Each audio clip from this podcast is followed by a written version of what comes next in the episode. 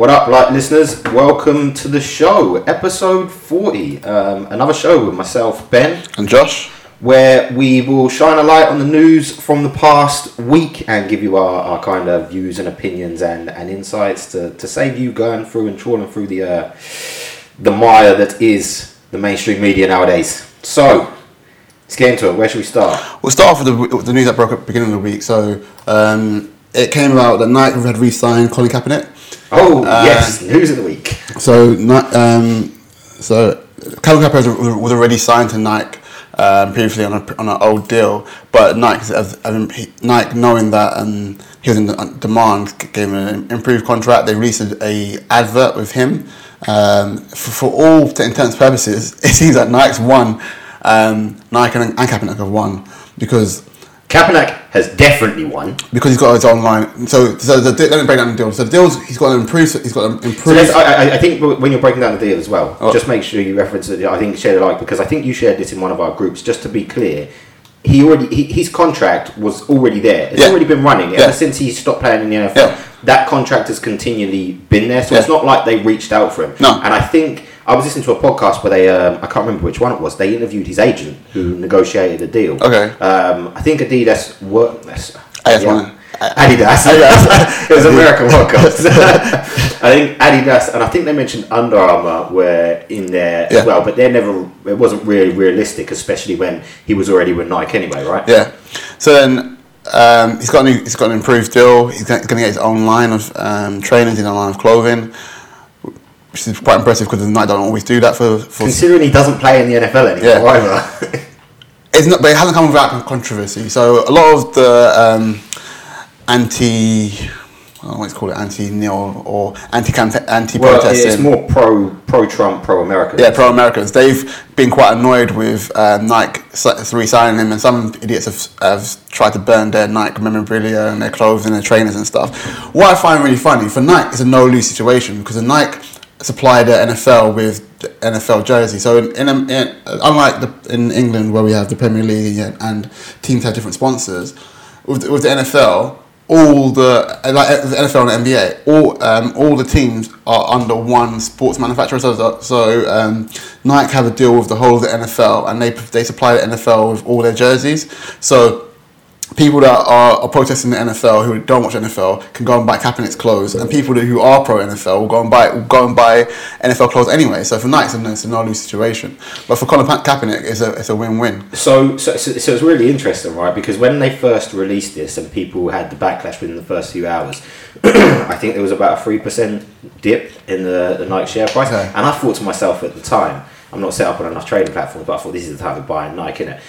Within the days of that, so their sales grew from Sunday night through to Tuesday, their sales grew by thirty-one percent yeah. because of this. Because what happened is you had some of these dumbos who were burning it, who, and somebody made a good point, right? Instead of burning, I mean, somebody said, instead of burning it, why don't you give it to charity? But that they weren't burning to give their shoes away, were they? They were trying to make a sign. I think you posted a guy who actually ended up burning his own feet. Yeah. Right?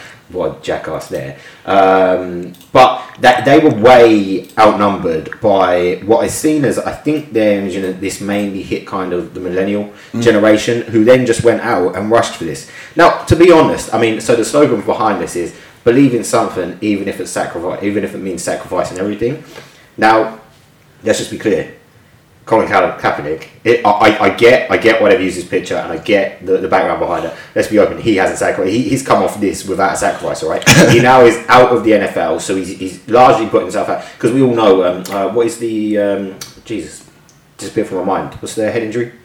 Uh, C T E. So C T E, it's a, nearly every American football player gets that, right? Yeah. So if you can make money outside of American football, then it's arguably better for you, right? Now, they wouldn't go into the, the I know, they wouldn't go into the, the The, the exact numbers when they interviewed his agent, but he did say basically that he can live comfortably forever for, rest, for, life, now, yeah. uh, for both him and his foundation. So he's come off with a win-win there. Um, he's got again a clothing line that is amazing for somebody who's no longer a sports star. Yeah. Um, it isn't completely the door shut that he could come back to the N F L at some he's, point. He's currently suing them for collusion. So everything here has come off perfectly for him. Um, but I mean, the whole, because I mean, it kind of stole from it because they had a few on these. They had the uh, Serena Williams, Williams one yeah. as well, which is coming off the back of the catsuit that she tried to yeah. wear a couple of weeks ago. Um, which again, I, I think sometimes there are people who easily took that out of context because the media didn't share the, the background on this. Catsuits aren't allowed in in female, female tennis, tennis yeah. and I think what was it back in the nineteen seventies, nineteen seventy-three rings a bell, I think it was. They had one star. In fairness, she was white and she wore an all white one, and she got she got told not to wear it again. I don't think she got told you cannot wear it before the game as mm-hmm. Serena did. So you do need to still put it in context, context there. Right. And also, this was at the French Open, which I'm not I'm not saying this is legitimate, but the French, and as far as tennis goes, have always been the ones who tends to come out. Not not not all French, but.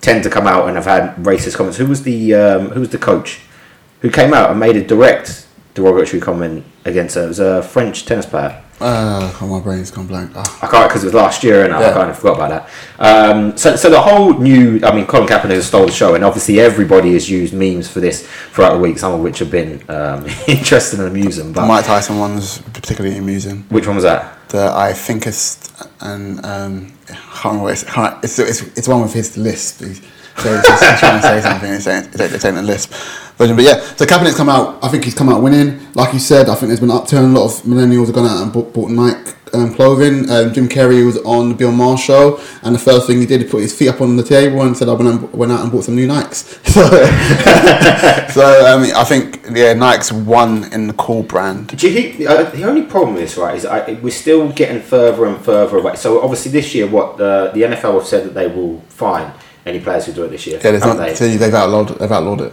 Yeah, and, and, and we're still we're still kind of losing the reason for which he did this. I mean, I, I know that he's now got funding for his foundation via Nike. Mm-hmm.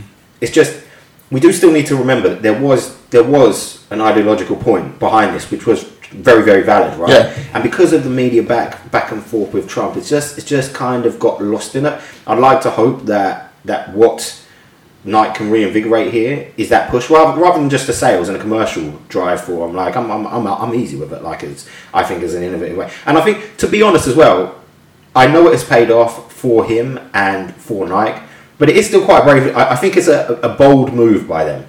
Yeah. Like, but but they have got a history of doing this. This is what Nike traditionally do. They will come up with ad campaigns which make bold statements, which might in the first couple of hours get some initial backlash, and then over the next few days and weeks and months you realise, oh, and yes, those keep diamond on. Decision. They'll keep them on. They'll keep them on. Same way Adidas won with um, support, uh, um, supporting Muhammad Ali. So Muhammad Ali signed for Adidas for a lifelong contract. So. Um, In, so I think the early two thousands they had the Adidas Muhammad Ali lines, you know, the Adidas um, jackets, where they had the Muhammad Ali um, gold jackets. So uh, it does pay off. Okay, moving on. It's been a quiet week this week in American politics. Um, at the moment, America's going through uh, what's it called? They're going through campaigning for the for local mid-term, for the yeah. midterm elections, and and Obama's back out. Yeah, so Obama's back out supporting a lot of the candidates. What, what what story do you want to go through? Well, it's, it's not necessarily... It's, oh, there's two. So it's not necessarily that he's supporting the other candidate. So he, he, he's pushing the drive for Americans to vote, being, mm. typically, because I think Trump does the same thing, right? They're all stuck on the same line. But there was an instance where... So, it, so when Obama came out, he mentioned specifically... Um, I need to find the, the quote on it. I thought I posted the story. But he did mention specifically... Trump by mm. name, which he's always shied away from doing previously. I mean, he's been off. He's been off not being president, right? Taking advantage of his, his time away. Um, but he did. He was talking about what was he? Oh, I need to remember the wording of it. The hold on, there you go. That Trump is, is is not the cause of where we are in America right now. He's just a symptom of it. And again, that was that was him. And then he, he was very specific on targeting him for the Charlottesville mm. stuff. Last year, and basically his position of there were good people on both sides, and he he, he rightly an amazing ecosystem here. Only on the American side, you go in, you can't go on their C N N politics without them playing some bloody ad. So oh, sorry yeah. about that. Um, so him coming out and it, basically he said, "Look, how hard is it to just say that people are Nazis? Like it's not difficult." Yeah. So that was what Obama came out and did, but. More interesting was the op-ed released in the New York Times. So did you see this this story that I stuck up? Oh, uh, the one about the insider, the fake the fake uh, ad campaign. Yeah, fake ad. Yeah, it's basically, it's basically what it is, right? So, so basically, an, an op-ed. There's, there's two components to this. There was an op-ed that came out, or an essay, I think, in some position they put it, um, basically just a New York Times editorial, where it said that there was somebody in the administration had submitted this anonymously. The New York Times knows yeah. who it is, but they couldn't post their name on it, who basically said, yeah, there are people around um, Trump who don't believe in him. Some of them are wanting to invoke the twenty-fifth amendment. He is in no way displayed any of the flaws from a mental or physical ca- capacity point of view where you could even invoke the twenty-fifth amendment here, so I don't know why this has made its reappearance again. Um, there was reference to, there are some uh, papers that instead of allowing him to sign them, they make sure they take them out of the desk before he has a chance to sign them. Let's just be clear, if there was something that was due to be reviewed, you can't just steal it from a desk and it gets forgotten by the rest of the world, right? Yeah. Now, this coincided with... What's the gentleman's name who released his, his book this week? Uh, have you got it? The guy... Uh, Bob Woodward, that's yeah. it. So he tends to do, release a book on uh, on every presidency, and in this one, I it, it can't remember the name of it, but it's it's very... Um, it's clearly going to be firing again at Donald Trump. Now, that is being announced this week. And it's been, so is there a tie here? There is a new book coming out which is going to shine a light on the flaws of Donald Trump, and then an anonymous editorial pops up about problems in his White House. This for me, and I mean Donald Trump, I rarely agree with anything he says, but he came out and just put on Twitter, treason. Um, arguably, if people are trying to take out administrative papers, that, of all the things, mm-hmm. you could argue that is a bit of a treasonous act. But to me, this is a nonsense. I don't think that there is any insider. Um, I think it's uh, completely fabricated by the New York Times to help drive as part of a publicity campaign for Bob Woodward's book. But the thing is, why don't they realise that every time they do this, it, it kind of like... Supports, supports his view of the fake news. Fake news. Yeah, yeah, it's, it's, it's, it's I, I didn't get this. This was... Yeah, I, I, I think it's too easy to tie this to the Woodward book release and the fact that they're coming out and saying it's anonymous, we know who it is, this person would have had to get the information to them somehow, so arguably, if people really wanted to, it wouldn't be that hard to track it down. Mm-hmm. And the problem was is, it's so stereotypical of all the... charges that people have put at the uh, the Trump White House. He needs adults around him to help him make the right decision. Uh, the twenty-fifth amendment thing, rerunning its way back through again. It's all the common stuff wrapped up together anonymously. Mm. If this was independently released, I'd still be questioning it. But the fact that it's got coinciding with the release of a, a new book against this just made me think, New York Times, I think this is just a bit of an egregious attempt to... tarnish him yet again, as just to drive sales up for the, the new book release. Just seemed, yeah, too coincidental for my liking. Yeah, I just think they're stupid. I think there's other ways to... I just think let let let, let the Mueller let the Mueller investigation just play out. You don't, you don't have to do all these, these think pieces and these essays on Trump. Every time you do that, it just makes his base become more and more resilient against you and believe that you're more... You're, you're, there's a campaign against me, and it, and, I can, and I can understand that. If I was Donald Trump, I would do, be doing that same thing. There's a campaign to get, get rid of me. Well, he's uh, to be honest, I mean, the, the Mueller investigation for me is still not going to bring anything to light. I think where his, where his general concern is at the moment, and I think he mentioned it in one of his speeches... Um, ahead of the midterm elections this time around is if the Democrats manage to increase and take kind of a majority power of the House, he's kind of sharing with his voters, go out and vote, because if the Democrats get in power of the House, then they're going to try and impeach me. Yeah, they are. Now, I'm still not sure that they've got a valid impeachment claim on him. I still don't I, I'm still not sure they'll get that over the line. They will yeah. try, but that will put them in a much better power. And this kind of follows a month long now, month, six weeks of him starting to worry, I think. Previously, everybody goes at him, but he's just fired back at him. But you've just noticed nuances in his responses that suggest to me now he is actually a bit worried that the walls are closing in. But I wouldn't... Okay, so we're in, are we in the second year of his, of his presidency? Come, yeah. to, come towards the end of the second year. Why in his wait? I don't understand. Like, what? I was just win. If you like, win, win the midterms, win the midterms, and then who goes against him? And then get someone to go against. Yeah, exactly. This is their problem. Yeah. The biggest fear for them probably is that they don't get anybody new, and they bring back Hillary again. I don't get back. No, they won't bring back Hillary. You don't. Yeah. You never know. They'll bring back Bernie, but Bernie's at eight. Yeah, well, that that doesn't really help either. Yeah, like, no. Bernie's on death's door. Yeah, yeah. Well, not quite, but yeah, still. Yeah, yeah. They were saying, because uh, there was, a, I don't know, the podcast I was talking about um, Trump after, you know, how presidents go around doing all the touring and stuff like that. When he finishes being president, if he does two terms, he'll be eighty. It'd be, it'd be yeah, but he's weird, right? I remember I always hear this. I think it's on No Agenda. They always raise it up. Like, the guy sleeps like four hours a day. Like, he's got, I don't know, he's got something weird going on. I'll give it to him. He's, he's got tiger blood. Full of energy. He's got tiger blood. All right, um, something in the blood. Former U S candidate Roy Moore is suing British comedian Sacha Baron Cohen for defamation um, due to his T V show. So, um, in Sacha Baron in. Baron Cohen's um, new T V show, T V series, Who is America? He acts, he pretends to be a, an Israeli anti-terrorism expert.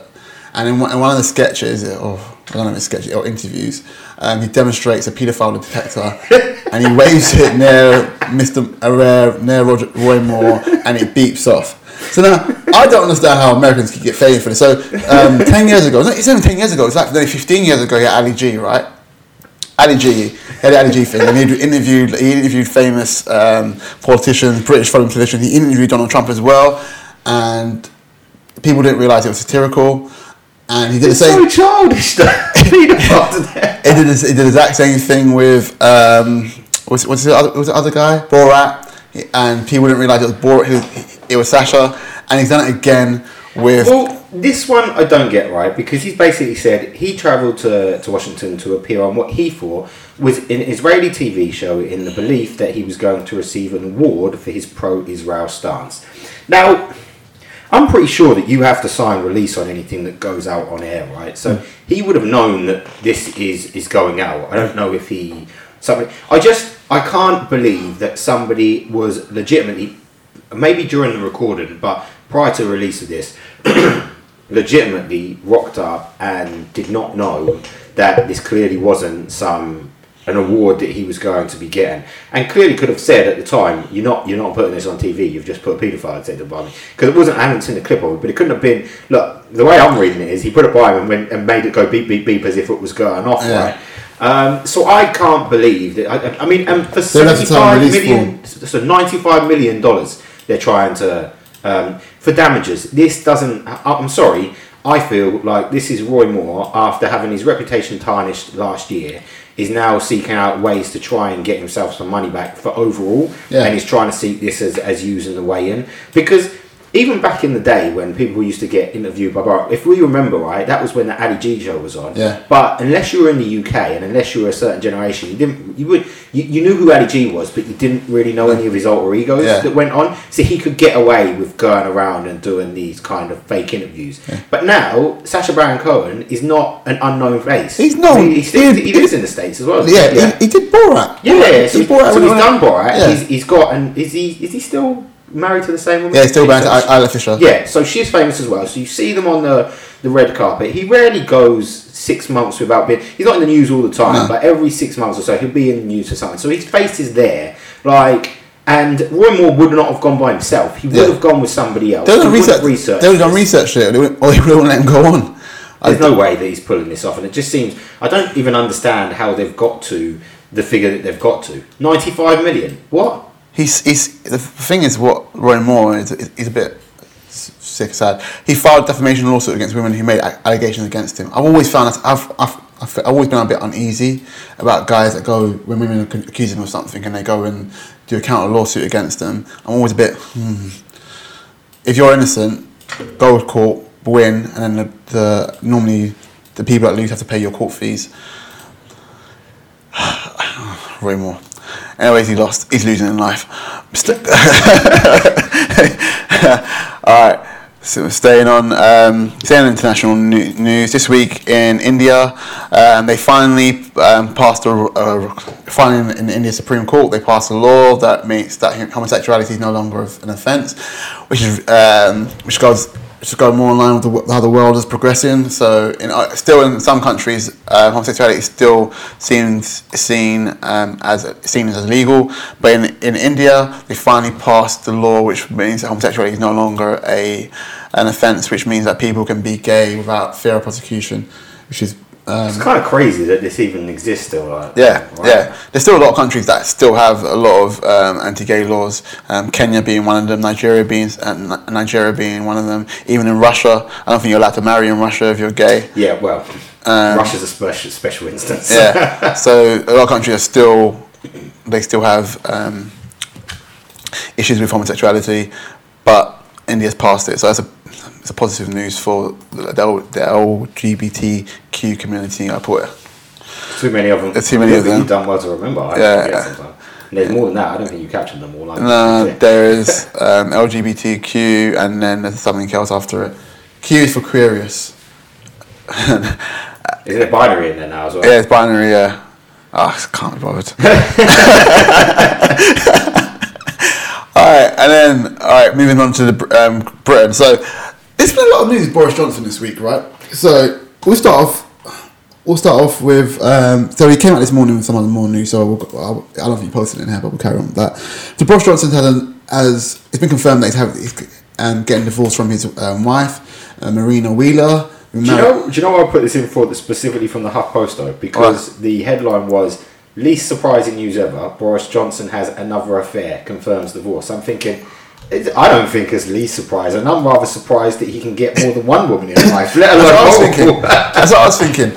So, um, so it's been stressed in the news that he's had multiple affairs before, and this one, I think the latest one was the final straw, and his wife decided to leave him. His daughter came out and brandished him a selfish, is it, she called himself a bastard? Um, I think so. A selfish bastard. And yeah, so he's getting divorced from his wife. Um, then he's come out and said this today, that um, Theresa May's Brexit plan is like a suicide vest. Yeah, I, I saw this briefly this morning when I was going through the news, just in case there were any last minute things in there, but I actually just couldn't be bothered to click in. I got bored of his rhetoric. Did you run through it? No, I just looked at it. I just looked at the headline as well. Yeah, we have we have wrapped a suicide vest around British Constitution and handed the detonator to Mike, Michelle Barnier. Do, do you know what? I'm going to try and keep my language good this week, so I'm going to try not to swear. Fuck off. Just go, you can do it for me. Just, just go and do one, right? So, so you've got a guy who can't keep his personal affairs in order. Yeah. You've got a guy who clearly can't influence decision-making within the government. That's why he left his position. Yeah. You've got a guy who was one for Brexit and pushing for it, along with Nigel Farage. Fair enough. He didn't leave like Nigel Farage is, yeah. but clearly also did not have a plan for how we get out of this. No. And it's all well and good. What I love about it, I use that ironically, what I love about him is that he comes out with all these reasons that the Brexit deal we put forward is bad, but he doesn't have a legitimate Brexit deal himself. I know. So get off your moral high horse, right? It's It's got beyond the point of, I've, I've lost patience with it now. You were a guy who I still don't even understand how he's ever been in the positions he's been in, from somebody who used to be on a satirical bloody news show, yeah. as basically a bit of a jokey like comedian guy. I mean, you ask people from other parts of the world, if you go to the States and ask them, what would you think, anybody who's in the, the know over there and says, oh, what would you think of Boris Johnson as Prime Minister? Like, it would be laughed out. Yeah. Imagine a world where you have Boris Johnson as a Prime Minister and Donald Trump as the President of the Free World. Vladimir Putin would wake up every day laughing to himself. Hello. Like, I'm just... And, and somebody made a good point the other day, right? Since he left, he's just a backbencher. Yeah. So we keep referring to, we keep, because we, we don't refer to other backbenchers by their name or Mister Johnson or that. We give him some kind of additional credit because he used to have a role. Let's be clear, he left it. He's just a backbencher trying to speak a lot now. Uh, we, there's no reason, yeah. valid reason to listen to him. Yeah, that's no shame. All right. Former Bank of England Governor Lord King has blasted Brexit plans at as incompetent. So, um, I know you're not swearing, but I'm going to say this. No shit, Sherlock. it, it, he, uh, he said, the Brexit supporter said it is beggar believed that the world's sixth biggest economy would should be talking of stockpiling food and medicines. But, I mean, the the position he's taking this, and he, he makes complete sense, is we haven't left ourselves with any bargaining chips here. Yeah. And... Even and, and actually, so there's there's a lot of games at play here. So we haven't given ourselves any relevant bargaining chips going into the Brexit deal, right? The Chequers deal is no good for anybody either because the position it currently takes doesn't really pre- please the Remainers or the Brexiteers, and the Brexiteers are even more annoyed because they know that The E U will not agree to all of it, which means they'll have to make further concessions, which won't, again, help the Remainers or the Brexiteers. It will just further antagonise the Brexiteers. When I say the game's at play, from Theresa May's point of view, she now has the position of being able to say, because because the, the rhetoric coming out of the E U this week is actually they're getting closer and closer to a deal, which I assume means knocking off some of the terms of the current agreement. It did say as well that once they got walked through the, the Chequers paper, that they understood it better. There were some components of it that apparently when they read it, they didn't quite get it. Yeah. Now, that was either by design or not. I'm not sure. Maybe it was just a pure, poorly written um, document. Suggesting to me that they, they may not be a million miles away, not not right there, but a million miles away from reaching some form of agreement. So from Theresa May's point of view, she then gets to a point where actually she can go in to the government and say, well... basically, this is what we've got to. You don't want to have a second ref- referendum, which they didn't ask for. She hasn't asked for it either, to be fair, but they're not endorsing one. Um, this is the deal that we've come up with. Take it or leave it. And then she puts the emphasis on the rest of the cabinet to say, well, we're the ones who sabotaged Britain getting a deal for it. Rather than say, so there's many levels of games at play now as we reach the ticking time bomb, which is the end of March. Um, For me, I still don't see how this is going to... It doesn't... Uh, well, it's always been the way. I, I still don't see how this is in any way in the interest of the, of the British people. Anyone. And even... The problem is, is when we say... So so there's a referendum for the second vote for whether we leave at all. There's a referendum... For, well, there's a request for the public to get a vote on the, the final, final deal. Yeah. My problem with this is, is how is somebody between now and March, or well, not even now and March, assuming that we get this over the line within, say, a week of the end of October summer, how is anybody going to accurately articulate what this plan consists of to your general member of the public on the road? Okay. Because if, if the E U are having to be walked through it, then there's not, first off, there's not going to be that many people who read through the whole plan, right? Let, let alone understand exactly how it impacts them. So even the fine, even a final vote, for me, it's it's a bit cosmetic. A final vote deal is really not for what the contents of that plan is. It's for, do you want to still get Brexit or do you not want to? I still feel that that needs to happen from a constitutional point of view. I still believe that is right. Only because, as I've always gone back to, there was such a small margin in the level of votes here. And there has been such...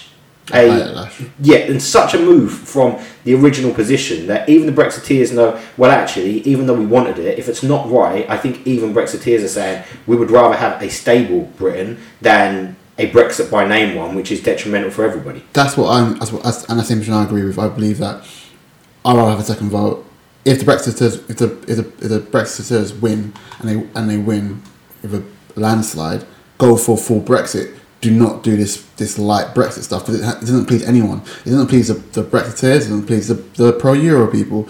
We, we we just get a shit deal and we get in a worse position than we wanted to because we're trying to appease all sides.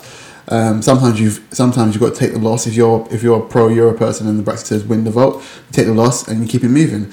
Um, if you're if you're anti if you're uh, and if you're pro-Europe and you're anti-Brexit and if you win, the Brexiteers take the loss. You keep it moving. You can't try and please everyone because you end up pleasing no one. Which, which now, by the way, there's a new term that's been introduced into the lexicon. What's it called? Brino. Brexit in name only. That's enough. All right, moving on. So, okay, so okay, where are we going? Uh, the calorie count. Can we go on? Uh, yeah, we can. Yeah, we can do this because this is this is talk about a mountain out of a molehill. So there is, so there's a, obviously people will be aware that nowadays you have to, in, in like high big chains such as McDonald's, Wetherspoons, they're mentioned on here, but all big food chains, they will now tell you the amount of calories which are in what you're consuming, right? Now, now people have come out and said, look, so the Department of Health wants to make it a legal requirement for all um, companies, so even small independent cafes and restaurants would, would have to do it. So the, the basically the Chief Secretary of the Treasury has said that this would burden on twenty-six thousand small businesses and could lead to job cuts. Oh, hold on, love. Sorry, what? So basically what she said is estimates that working out the precise calorie count of individual dishes could cost up to five hundred pounds. Well, no, not really, because let's just be clear, when I go into boots or anywhere. When I pick up a, a sandwich from Tesco's, the calorie count is the same on every pack. The contents are not exactly the same. So we all know there's a plus-minus variance that goes on here, right? Mm. I don't know what the plus-minus variance of the guidelines should be, but nonetheless we know it is. Every McDonald's burger, yes, it's churned out from the same meat grinder, but they're all, the cheese might be melted a bit more, the cheese might be thicker, somebody yeah. might put on more sauce. So again, there is a variance. Nobody is asking you to do this exactly down to the yeah. T, right? So for me, this would be a one-off exercise of understanding what is in your meals, and if you don't understand what is in your meals, then I'd be even more worried about what you're actually doing to cook them. I guess with the small cafes, it might be difficult because some person probably puts half a can of bloody oil in the fryer and somebody puts like a little hummus. But this is like a one-time off exercise yeah. for you to then update it. Nobody's saying that you need to make the food and then say, oh yeah, in this in this full breakfast you're having six hundred seventy-eight calories. So her response coming out of this, I mean, I, I think, and, and what is it? And we come back to the same thing. It's all about obesity shaming. How is it about obesity shaming? It, it's the calories that are in what you eat. And I would argue, if you look at something and say, right, when I look at having a Domino's pizza, and then I look at it and go, geez, one hundred ninety calories or whatever per slice, I'm about to eat two and a half thousand calories. That is the, the point. And don't get me wrong, I can get away with it because I exercise, right? But that's at the point in time where I go, geez, man, you've done your working out today. You can get away with this, but you could save yourself from those two and a half thousand calories, right? I think it's a good reminder to have on things. But the government's way of dealing with obesity is to ban things. So they ban, so they've made it harder to buy caffeine um, caffeine drinks. They made, they've reduced the sugars in and coffee and stuff. But my wouldn't, wouldn't an easy way to solve child obesity is to make more playing grounds so children can go outside and play safe without feeling, without, without the risk of anything happening to them, or have um, or promote um, activities in schools for people, so kids feel more obliged to go out and be more active. Because the reason why people get obese is not it's, it is because of diet, but it's partially because of diet, but partially because a lot of kids are, are fat and lazy and sit in front of YouTube and their phones all day instead of going out and getting being active. It's it's. I don't understand how why they can't. So I get why. Also, London twelve, London twelve, the whole thing with Olympics is to create Olympic parks and all that stuff. But you also have to go out and push it so kids go out and become more active. And um, yeah, yeah. But we've spoken about this before, right? Because that would be a fix for both um, the current challenges that you've got around around crime on the streets. Yeah. Right? We've spoke about this before, so. I think there are two two sides to that, and and one of these is slightly out of the government's control because the nature of kids nowadays, and I'm and I'm speaking as a reformed fat kid, who basically what I used to go, we used to go, but back in the day when we used to go to school, right? You, I remember my life was even when I was fat. It was mainly because if I played sports, I, I did the static roll at being in goal. Okay. In fact, I was the renowned fat goalie who was able to fly through the sky, which you shouldn't be able to do at my size. But it would be like, right, let's go home, let's. Literally get changed. You were a kid, like you didn't worry about getting in the shower and shit. Yeah. You were like, let's get changed, mum. Go. So you get home like half. You, uh, half you used to finish at like quarter past three, so yeah. like half three quarter to four. Mum, go into the park. Okay, dinner's at half five. Be back at yeah. half five. Yeah. In the summer, get you go back out six until half eight nine. Yeah. As you got older, you could be different. Go to the park, kick ball, come back, school next day. Yeah. And then, even as I started to grow up, that changed from uh, maybe a couple of days a week. I'll come to yours and we'll play the computer. Yeah. In. Nowadays, it's completely different because one, kids can play instead of having to go to a friend's house to play multiplayer. You just join up online, yeah. right? Now, and I'm not saying there's anything wrong with that. I mean, look, if you want to improve your skills, you can use that as a money making thing mm. nowadays, right? People mm. can go on Twitch and make like a half a million pounds a month. Mm. Um, so I don't have anything against that. But I do think, yeah, we need to try and entice people, kids out to exercise more and just have the good balance. Mm. But also, this goes for this does this goes past just kids as well, right? Because I mean, some of these somebody argues on this, yeah, calories aren't uh, don't exactly equate to the amount of fat that you're having in your meal. No, they don't. But if you're having a two thousand calorie meal versus okay, that's a that's an extreme example because not not everybody eats whole pizzas. But if you're having a nine hundred calorie one. Versus, yeah, we can get away with it, right? Because we work out. But if you're having a nine hundred calorie one versus a five hundred calorie one, then even if that means to you, hmm, let me just question that. And you might say, oh, look, well, I know because I've got my avocado and my nuts in there, that's increasing my healthy fats, right? I'm pretty sure that the people who are eating some of these meals who are obese, right, are not eating those. They're, they're having baked beans and, and they've put on here the bloody, when they're going to the cafe, they're going to the standard cafe. I'll just have my full English every day. So, I just think that if either we want to tackle obesity or we don't, and if we do, then we have to move away from this idea of obesity shaming and saying, well, actually, we want to tackle obesity because it's a bad thing, but actually what we're saying is we, we don't want to be too sensitive to people who are obese. Well, you, what do you mean? If, if if you want me to fix my ways, then the best way to do it, go about it, is to make it, not brutal, but put me to account to actually make a change, right? Not dance around it. If you, I remember when...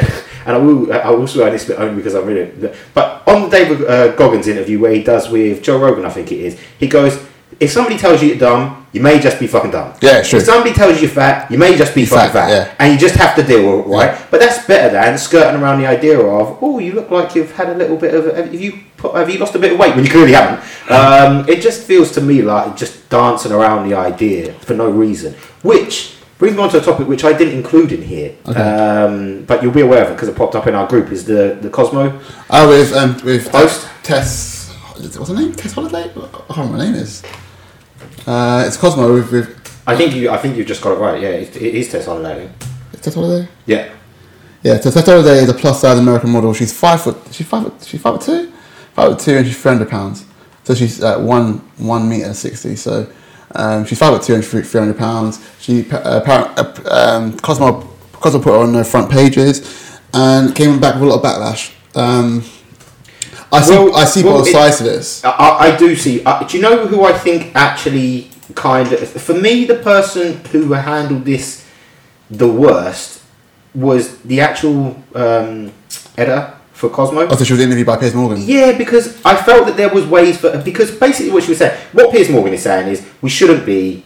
Promoting it. Promoting that size. And to be honest, this girl is really big. That, She's three hundred pounds, yeah. That, three hundred pounds for that height so, and that yeah. size. That's not, that, that's not healthy. It's right? not healthy at all. But, and, and I think what Cosmo were trying to say is is there are different girls of different sizes. I don't think they're trying to endorse obesity here. What they were trying to say is there are different girls of different sizes Fair and right. you should be comfortable in your body. Yeah. They're not... And, and that's not to say that they, they're not saying that obesity has, has got health issues to it. They're saying you should be comfortable in your yes, body and yes. you shouldn't be body shamed, right? Which, fine, I, I, I get. Because what I'm saying is if somebody needs to lose weight and they want to lose weight, I would rather somebody comes to me and says, you're fat, lose weight, right? Yeah. But there are some people who are happy being how they are. But when she was questioned about it, I think she just, she tried to be too, too overly defensive.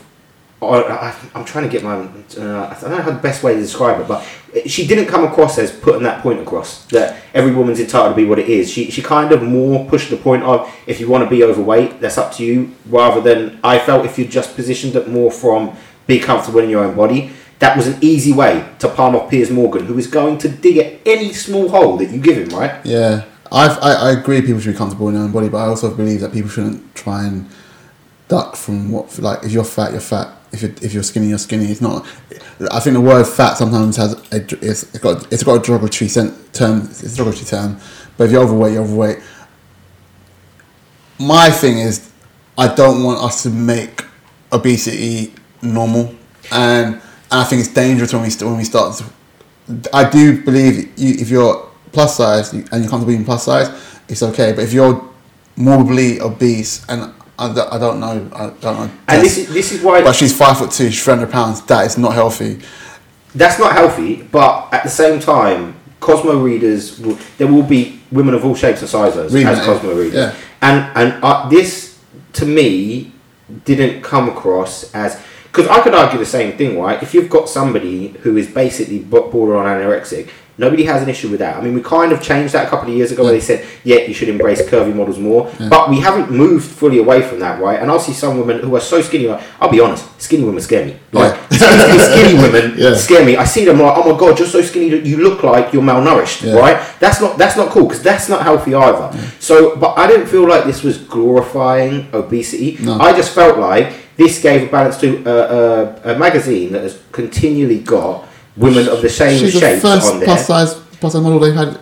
And this is what I mean. So this is why I'm like, when Piers Morgan's coming out, I'm like, they're not glorifying it. There's no headlines in there that says stop being thin, become fat. They don't, so they're not, and this is why I was like, the producer could have just come back and said, actually, we're aware that women of all shapes and sizes read our magazines. We're not, we're not endorsing being fat and overweight as much as we're not endorsing being super skinny, right? Yeah. We have a multitude of readerships for, amongst women okay. from different kind of body types, and we therefore believe that our headline, our front pages should be representative yeah. of that. That seems like an easy statement to get out of this. And then, because the thing is, Piers Morgan, again, in trying to make a point where he has some position to it, in his arrogant self has just made it...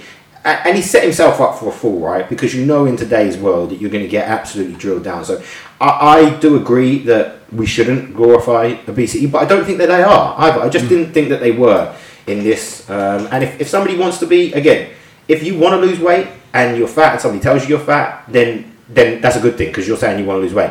If you don't want to lose weight and you accept that there may be some health benefits that are hit by that, then it is what it is. Same thing with people who go out on the town binge drinking all the time, right? That's not mm. healthy for you, but people don't mind that. It's just all, I, I just thought that this was, yeah, poorly handled by the couple of people in there. I think the interaction could have been better handled by people who maybe are, are better fixed. But in fairness, you've got to be a pretty experienced debater to go in with Piers Morgan, otherwise he'll pick you apart. Yeah, yeah. All right, so um, the final story is from this n- the normal news. Uh, so there's been some updates on the Novichok uh, attack in, in Britain, which happened in Salisbury, and the, na- the agents have been named. They're, they look typical Russian. Yeah, I, know, I, know, I noticed that. I noticed that. They were on typical Russian names as well. Yeah. Alexander Petrov and Ruslan Bosorov. Yeah, so they look pretty... pretty uh, Did you see what I posted this morning? Did you get time to check that? No, I saw it. I've seen it at the bottom this morning. So, so basically, uh, it's come out... So the pictures came out from this earlier on in the week, and basically the police released the C C T V of the two men. The They apparently snuck the Novichok in in a perfume bottle. Okay. They sprayed it. Some of this still doesn't read well to me. So they sprayed it on a door handle. They've taken it everywhere they've taken it, and nobody... And there's always the continued point of there's no risk to public safety here, right? But then we get people in different areas who are hit by it. Apparently, the woman who died from this picked up the perfume out of the bin, the bin and sprayed it on herself, and that's how she got infected okay. by it. I'm like... I'm still not inclined to think that something that has been carried out with such precision, they were just going to do away with it in a random bin, yeah. which wasn't that far away from the original um, location. But then what's come out is, and this to me feels like Russia have, I, I think, well, I don't know. Basically, they've got a picture of the two of them walking through the security at with exactly the same timestamp. Mm. And when I say exactly the same, to the second. Now... You could, I mean, arguably, I think these uh, the the security things at Gatwick are next to each other. Yeah, okay. So arguably, it is possible to do this, but they're basically at the same part of the wall at the very same second in time. Yeah. Um, and so people are questioning, well, how can they all be in the same place at the same time? Now, I feel like this. I my my gut feeling is that somebody maybe on the Russian side of this has now doctored the image with the same top, because it's very easy to put in, very easy to Photoshop in, yeah. But now, because and then released it onto the web, because as soon as you release it onto the web, the conspiracy theories come out, right? Yeah. And it makes the U K investigation just look completely flawed. Yeah, it's true. Um, so this seems to be in a response to something legit. I mean, some progress seeming to be made. Again, from the U K, they basically said, well, I think they put a, an arrest warrant out for them in the E U, just in case they fly anywhere there. They're not expecting them to come back into the U K. Um, my view is you're not going to see these two again anyway. So half of me feels like they felt they needed to come up with something, and they've come up with something that says, we know the two people, but we'll never find them, put the put the matter to rest. Um, and then obviously you've got, it feels like, I mean, they put Sergei Skripal and the Russian disinformation game, and it does feel like that. Like you've just got Russia versus the U K now in who can damage each other's integrity the most. But I think the U K's winning because the U K's, it's been agreed the rest, the rest of the other countries have come out and supported the U K in agreeing that the, the Salisbury attack was agreed by Russia. So you've had France come out and supporting um, the U K. You've got other countries in Europe that have come out and supported the U K. So I feel like it's a cosmetic agreement though. Yeah. Because nobody really wants to piss off Vladimir Putin that much. It's crazy that the guy's just got that much power that people will come out and in words, they will go against him, but in actions, they never really will. Because yeah. there's always a fear of, and even now, when, when the U K are p- pushing the E U to put more sanctions on Russia, they're kind of hesitant. They're like, we're happy to kind of piss him off, but we don't want to completely piss him off. Because majority of the, we don't want to bring poison into our shores. Yeah, but also the majority of the um, European gas is, is supplied by Russia. So. Well, that's the that's the other input into the matter, right? Is that Russia then provides a lot of funding to a lot of it's just a whole sticky web, right? All right, moving on to technology. So this week's been a bit, a, been a, a bit of an act, technology and business. Well, this week's been a bit of an active week in technology. So this week, Elon Musk appeared on the Joe Rogan on the on the Joe Rogan podcast. The Joe Rogan podcast is probably the number one podcast in the world, but it was a bit surprising to see Elon Musk on there. Um, as as expected, Joe Rogan kind of fanboyed out because you got you got Elon Musk there. You've got. Um, the I think this was a major coup, though. I was just, I, yeah. was, I mean, I know you, it was, I said it was number one trending. It was number one trending on it on YouTube for for the whole week. So, um, did he tell people that this was coming as well? I no, don't think he did. He didn't tell people it was coming. So, no, I think he did. I think he did. Sometimes he alludes to it because yeah. there's somebody else that he alluded to getting on in a couple one of the shows. Who seemed like I think it was a some some politician. Yeah, but nowadays, it's, yeah, I mean, it's, it's very rare to see someone like Elon Musk having um, doing a long form um, interview. So normally you see Elon Musk on interviews like ten minutes, twenty minutes, thirty minutes interviews. They're not they're not that long. They're not that detailed. This de- this interview was quite detailed. It, it varied from different topics, from from A I to his underground network. I didn't even know that they let him build. So he went to my, he went to L A and he said, "Okay, can I build a tunnel?" And they let him build a tunnel. Um, he he just does. The thing I noticed, mate, he just does stuff though. Yeah. Like he's just always doing stuff. Even the flamethrower that he came up with, what that boring dot com company was it even boring dot com or the yeah. Boring Company? Wasn't Boring it? Company. Yeah. We just make hats yeah. and then we'll make a flamethrower. And the bit, do you know when he was talking about the the Tesla can dance? No, oh no. You, you so, heard as far as that, right? I, yeah, mate. There's so much things there. I probably, I probably missed it. Can I tell this? What we're saying? So he's basically saying, so he's like, the Tesla can do a whole load of shit that people don't know it can do. Oh, but can you dance with the lights as well? You, you know, yeah, yeah, yeah. So, but all of these things are little things that people that people don't know. He's like, it's the most fun car. That people ever it's some, it's so many Easter eggs. Yeah, but, and, and nobody knows about them. Yeah, some, there are so many Easter eggs in the car. Uh, I just got a bit frustrated. I told you before the way he's, the way he talks. He talks in, um, he literally talks like this, and he then. Pauses. So yeah, yeah. So, I've just got a little bit frustrated with it, but and goes, he's got his accent. To add up. But as I said to you, I think it's just because he is just he is just an eng- he's just an engineer who yeah. manages businesses, right? Yeah. That he does stuff. This is like I said, he's like he's like Tony Stark without the charisma. Like, and uh, I I found his take on A I quite intriguing because the thing is, then when he actually In in some of the points, depending on where they go, because Joe will jump all around, but yeah. when he starts to go into certain points, you're like, he's talking, and, and even I, I was struggling to keep up with him at, at some points. When he started going into the A I and tying into the singularity, but I did think that his, in, his take on A I was, because it wasn't as negative as he said before. He said it might not be negative, it might, it might not be, it I might be positive, evolving. It might be negative. Yeah. Um, he's, but we definitely won't be able to control it. Um, and I did like his idea of being able to tie into it um, from a, a neurotic point of view to give yourself additional mind capacity. I was like, because imagine that. Imagine being able to tie your mind in with an A I to increase your mental capacity by like a thousand. And imagine just, because he talked about all of society doing it, but imagine just a hundred people in the yeah, world done it. Imagine saying, how far that would jump forward people's ability to further create and innovate. It's all about Be crazy. Uh, down, down, downloading your... Downloading your consciousness. I don't know how it works because you probably don't even know what the consciousness is. But no, but he was talking about a step before that because Joe then said, "What are you talking about? Downloading yourself into a machine?" But he's not doing because basically he made the point of at the moment. At the moment, you ask me a question, right? I can check up on the answer on my phone now yeah. within seconds. But the problem is the bandwidth. Is the, the bandwidth challenge is. I need to have the bandwidth to take what you're saying to me and go into my phone and type it in and get around there, right? So it's slow. The bandwidth is is, is a small amount. But if you can.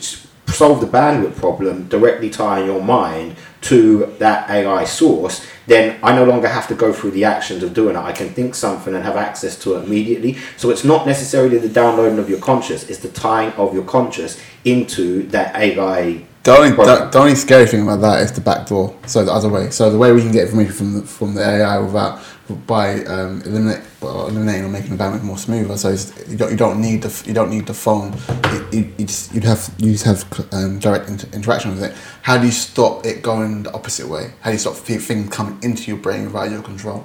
It's that type of it's that type of.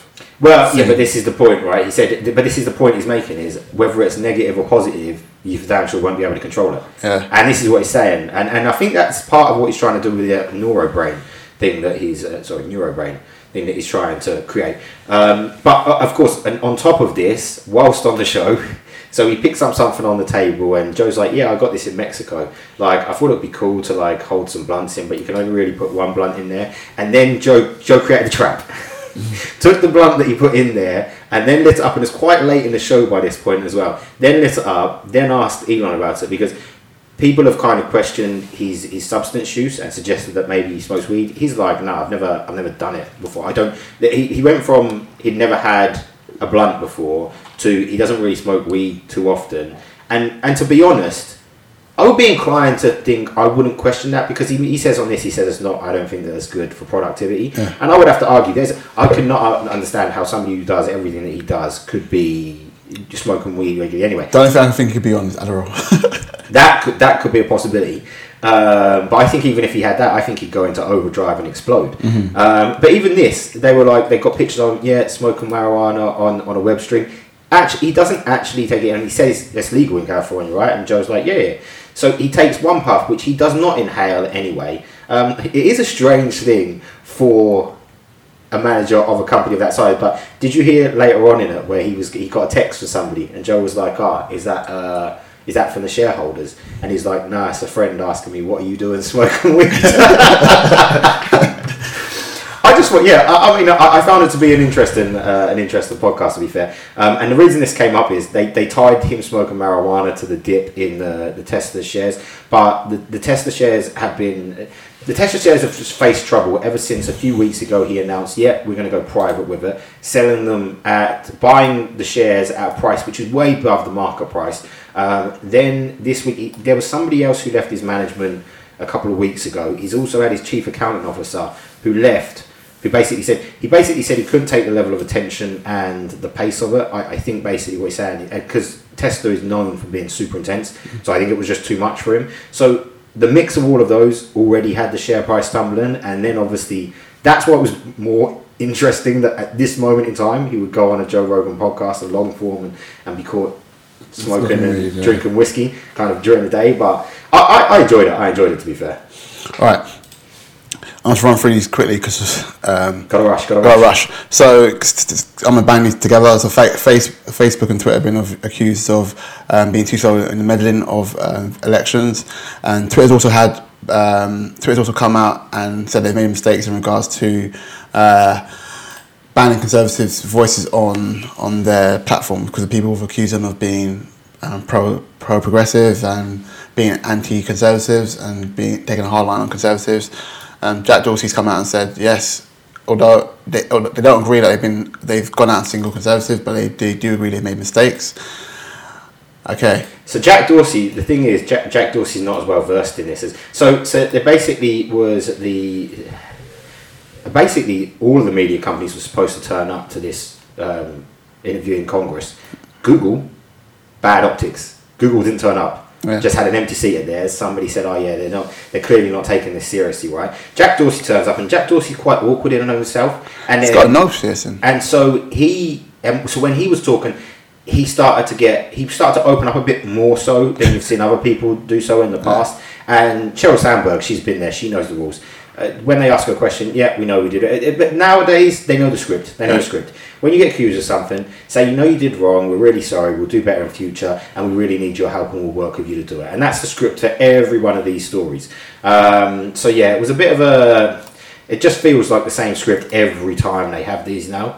Um, and then, obviously, this week, Twitter also indefinitely banned Alex Jones from the platform. Yep. Um, it's quite interesting, though. When Sheryl Sandberg was asked what uh, social media is, she came up with a rather lengthy um, response, which was pretty crappy. And she used things like, it's a place where you can celebrate your birthday. And I could do that before social media, love. And where you can go to say anything you want and promote your hobbies and business. Obviously, ironic, go and say whatever you want, when actually, one, you've got the obviously high profile banning of Alex Jones, but you also have people going through it on a day-to-day basis, getting rid of content, so you can't go and say whatever you want, and not, not you should be, but she has to say this, because the moment she doesn't, this is when the question of, is Facebook the world's biggest publisher, yeah, or just a social media platform? And for me, the more and more I listen to stuff, the more and more you can't get away from this. I was listening to a RadioLab show the other day, where they were talking about, they were interviewing a couple of people who work in the, the kind of A I officers, as they call them, basically just the human reviewers of content. And they go in and literally for eight hours a day, they go in and just review content that pops up on Facebook as we- and to whether they, it abides by the rules and they can post it.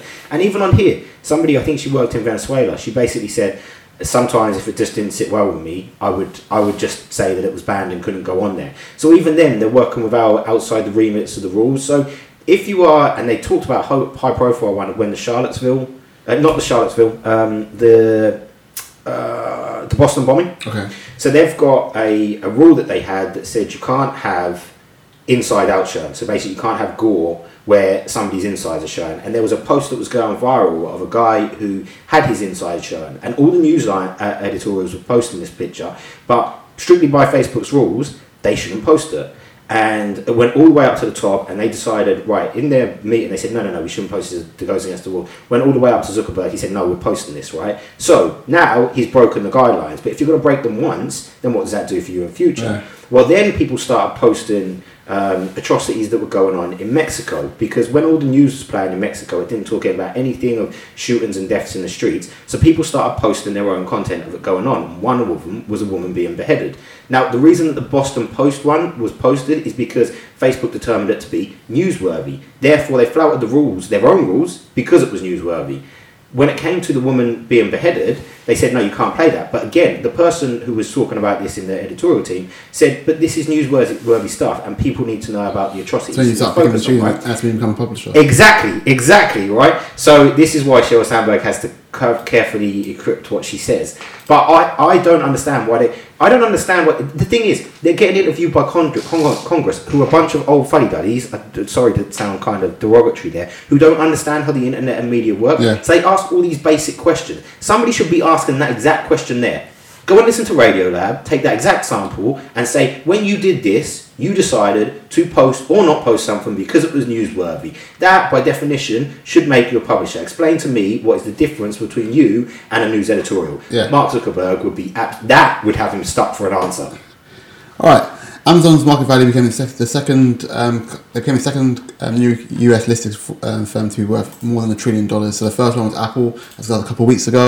And this week, um, Amazon became... Um, topped a trillion dollars in market value. I'm tying this story in to the story of Waterstones buying foils. Well, the thing is, so just while we're touching in with Amazon stuff, so Amazon took sixteen days compared to Apple's six hundred twenty-two to go from a market value of six hundred billion to seven hundred billion. Wow.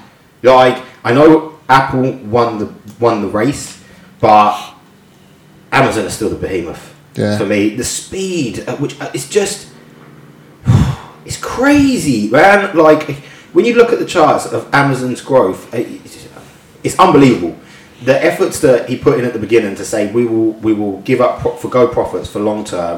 Anybody who ever questioned whether Bezos was on the right track for that, Jesus.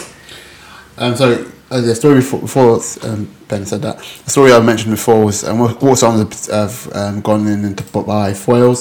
Foyles is. Um, a family-run um, bookstore, and uh, and Waterstones' argument is to champion real bookshops um, in face of online rivals such as Amazon. I think this is ridiculous. I think I, I think I can see the positives from it, but I also think it's stupid because of the majority of people now. When I speak to them, I ask them how do they read the books. Number one thing they say to me is audio audiobooks.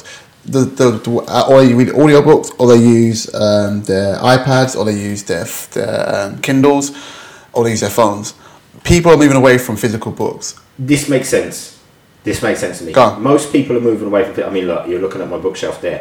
Um, And I bought a book this week. Fair dues, I bought it off Amazon. But a lot of people, and I was listening to a podcast with Tim Ferriss. He interviewed some uh, football coach. Um, and he was saying how he goes into bookstores and still reads. Some people still like to thumb through books before they read them. Now, I I agree with you. People are moving away from it. But I think from a business perspective, this isn't as silly as it maybe sounds, because if we think that the high street book check stores are dying, then it would make sense for you to say, actually, I want to be the only chain on there. Okay. So although it's a smaller market, we're the only place where people can go. And Waterstone have online, it's irrelevant because it's never going to be as good as Amazon's, yeah. right? And you can download stuff to like their Kindle and stuff. Also, and they're, get, they're can, quite expensive. And you can have, well, yeah, exactly that as well. But you can have the kind of sitting there and cafe experience. And some people like that. Some people yeah. don't want to go on and see the reviews from Amazon. They want to go in there and read a few pages. I mean, on Kindle, you can kind of do your, your early sample, kind of sample but yeah. that's pretty crap as well. In a pickup book, you can still read through them. So it's a small, I, I, I, I think it's a shrinking um, volume of people who read physical books and behave like that. But again, for me, if, if you're thinking that the industry and the high street book chains are going to die, I would say, actually, yeah, let's just make sure we're the only bookstores that are going on the street. So yeah, I can kind of, I, I kind of get it. They're never going to be, they're never going to be Amazon, but you might as well be the, the best in a shrinking market rather than trying to take on a behemoth. All right, cool. I'm going to wrap this up um, by asking you a question. What are you reading this week? Because I've been reading something this week. I think I've um, I picked I got a, a book for the first time in a long time. I'm currently reading The Righteous Mind: Why Good People Are Divided um, by Religion and Politics. I was going to I was going to get this. Jonathan Haidt. Yeah, yeah I was going to I was going to get this actually. It's a really good book. I'm okay, really, I'm really enjoying it. I'm, I'm like, I'm halfway through. And no, normally, I, I'm quite slow when I read books, but I'm halfway through. Um, I got a book on, what, Tuesday, and I'm halfway through it. It's a really good book. Ben will probably read it in a day. Um, it just tests my view on morality. I always thought morality is man-made, but some things... So, my justification for homosexuality is that if it's between two consenting adults, I have no issue with it. If two consenting adults, people should be allowed to do whatever they want to do. But then, how do I justify incest? Because if incest is, if there's brother and sisters and they're both over legal age and they're both consenting, what's the moral, although it makes me feel uncomfortable, what's the moral um, reasoning for not doing it? Well, people say, well, if they have babies, the babies will come out deformed, but if they use condoms, what's the moral, what's the moral justification for it? There, there is no moral, um, there's no reason for why they can't do it because they're both consenting. It makes me feel uncomfortable, but if I, if I base it on the same argument I use for homosexuality, I can't, I can't. That That is, well, what you're saying there is an extreme libertarian yeah. um, position, right? Yeah. To, to the extreme. And I get, I, yeah, it's an interesting, it's an interesting dilemma, yeah. right? Yeah. So, um, it's, it's, it's, it's pushing my way of thinking, and also it's, it's, it's, it's also the, um, we think that mora- our morality is based on rationale. It really is, a lot of it's instinctive. Uh, a lot of things, it's stuff that we don't realise that makes it. So something makes us feel uncomfortable, and and we base our morals on instant think, on instant interactions, and we and we a lot of times we we believe that our morals are uh are, are usually from ex ex um what's that word outside environment influences, influences our morals more than our our own na- natural instincts, but um, based on the some of the, the chapters in the book, he kind of proves that. A lot of it is instinctive. A lot of it is the we. A lot of it is our instinctive brain. A lot of it's like like from children and stuff, and how they base more, what more, what's right and wrong. A lot of it's instinctive, and it's not. Their environment does influence it a little bit, not as much as we thought it did. Um, I'm quite enjoying that book. What are you reading? I might try that. Actually, I've got Benjamin Franklin's book by Walter Isaacson I want to read as well, okay. So I might download that next. Um, Justice, What's the Right Thing to Do by Michael J. Sandel. I think it was one of their sales ones for the week because I'd used my tokens within like two days of getting them. Um, that was quite interesting. It, it's, it's kind of something a bit similar to that. It, it deals with the moralities of the justice. Well, not just the justice.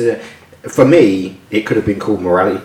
Yeah. They've called it justice, but there are very there are things that they jump between. So they, they reference on the rights of, of homosexuals to get married or, or to not get married. They reference on people. I think they use an example of people who one of the examples they start with is somebody getting a purple star before you weren't able to get the purple star from an, a military perspective unless you were physically injured. If you were psychologically injured, people didn't give away the purple star because. Like soldiers shouldn't be psychologically hampered, right? So and it, so all along the course of the book, all goes from decision points and the moral perspectives for one reason uh, stay on one side of the fence or, or the other side. So again, it's called Justice. It, it very much debates on morality throughout the course of it. It's not the only book that I've read. I've pretty much I've spent a lot of this week digesting different Podcast, podcasts. Yeah. I listened to a lot of RadioLab ones. I just kind of dug into some of the more interesting topics. I've caught up on some James Altucher ones, which I missed for a while. I've caught up on some Tim Ferriss ones. Um, Sam didn't have one out this week. I had no. to go through all the normal, normal news ones. RadioLab, again, is listening. I listen to Sean Carroll's Mindscape quite a lot now. Um, yeah, I've just been trying to, I've just kind of fallen back into full-on consumption mode. Yeah. And it's going to happen more because it's winter time, so there's more. Well, it always more, happens. More, I, mean, more, I just always more humiliation. Running and if I get one, one uh, somebody said to me um, before, if you had a, if you could ask for three wishes from a genie, what would you ask for? Um, one thing I said, right, I'd have, I think I said ten million pounds because it's enough for me to quit what I'm doing and start up a business endeavour, but not so much that I would lose being comfortable. Two and three was an infinite library. What I mean is that by like a library, which obviously you can only have so much space, but yeah. the books would just be there. They could just infinitely, and the ability to read at like fifty times speed. if I had if I had all of those, like I'd be like in bliss. It's like the Matrix, you know, when, it, when, it, when the guns just come in, yeah. Yeah, the books just come in. Like. Oh, that would be dope, man. And you could just go, teach me this now, and it downloads. This. See, if A I can allow us to do that, that would be dope. I like the Matrix. All right, guys. Um, that's, that's end of the show. It's episode forty. Like always, go out and sub- um, share with your friends, tell your friends all about us, and rate and subscribe rate and subscribe to the podcast. Yeah, you can find us on, I always post these on Facebook, so if you want to share the page or like or follow it, it would be much appreciated. Obviously, rate us on the, the podcast apps. We'll start posting a bit more. I'm going to start adding some kind of clips throughout the week on Instagram as well, if you want to share that, obviously, and can help our following, then be much appreciated. And as ever, as we sign out, um, we hope you have a great week, and it's lights out from me. And lights out from me. Peace.